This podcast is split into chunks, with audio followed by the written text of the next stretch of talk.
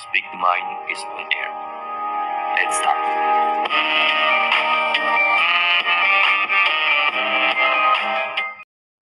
Assalamualaikum warahmatullahi wabarakatuh. Selamat pagi, siang, sore, atau malam teman-teman. Bagaimana kabar kalian? By the way, kenalin, nama aku Farha. Kali ini aku bakalan nemenin kalian untuk sharing tentang sesuatu yang pastinya kalian juga ngalamin. Mungkin beberapa dari kalian mengakui kalau semangat itu muncul dari adanya kata-kata motivasi. Mungkin itu dari orang tua, sahabat, pacar, bisa juga dari wallpaper H P kalian. Bener gak? Bener kan? Bercanda teman-teman. Tapi kalian tahu gak sih? Kehidupan kita pasti dikelilingi oleh sesuatu yang membuat kita bosan dan menjadikan kita tidak bersemangat dalam menjalani kegiatan kita. Mungkin kita juga terkadang merasa lelah dan butuh adanya istirahat. Tapi kita nggak boleh lama-lama ya istirahatnya. Gunakan waktu kita dengan baik agar kita bisa menjadi produktif. Segala sesuatu yang kita alami pasti butuh adanya dorongan untuk semangat. Masa sih? Buktinya nih ya, teman-teman. Kalau kita ingin belajar, pasti butuh banget yang adanya semangat agar pelajaran yang kita pelajari itu gampang diserap oleh otak kita.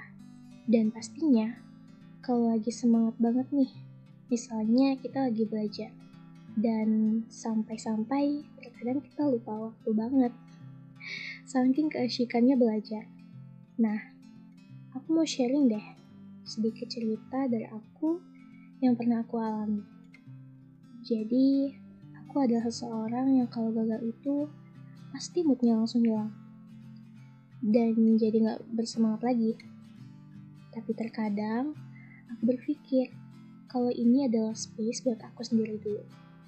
Dari cerita aku ini, waktu untuk sendiri itu wajib banget untuk kita introspeksi diri untuk memulai dan bangkit kembali.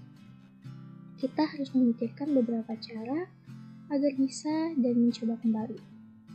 Nah, dengan adanya kita mengambil waktu sendiri nih teman-teman, dengan hal yang positif, kita bisa lebih bersemangat dan berkebu-kebu untuk mencapai sesuatu yang kita inginkan.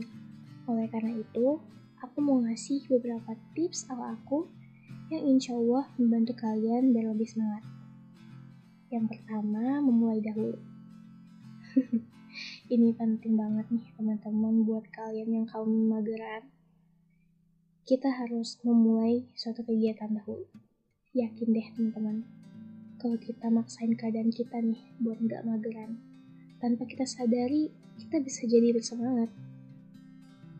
Yang kedua adalah mendengarkan lagu-lagu kesukaan kita. Nah, buat kalian nih teman-teman yang misalnya lagi nyapu, lagi nyuci piring, kalian cobain deh dengerin lagu. Bah, itu mantapnya luar biasa bukan? Maksudnya itu seru banget.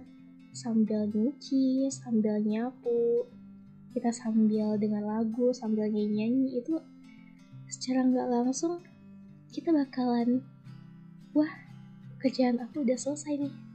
Kayak kita itu nggak sadar gitu kalau kita lagi melakukan suatu kegiatan dan kita enjoy banget dalam mengerjakan kegiatan tersebut.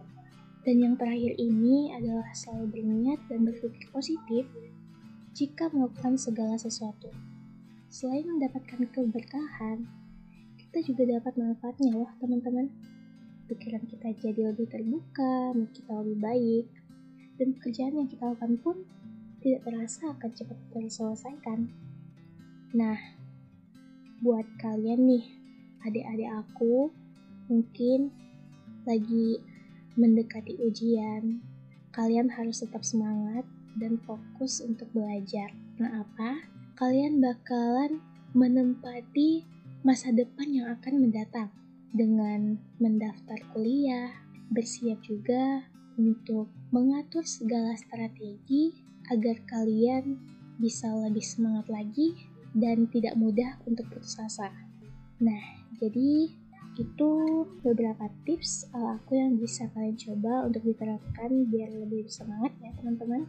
Tak terasa udah lebih dari lima menit aku nemenin kalian di sini.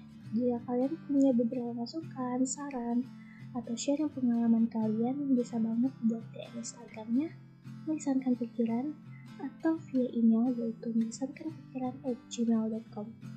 Aku tunggu cerita seru dari kalian semua. Sampai jumpa di episode selanjutnya. Wassalamualaikum warahmatullahi wabarakatuh.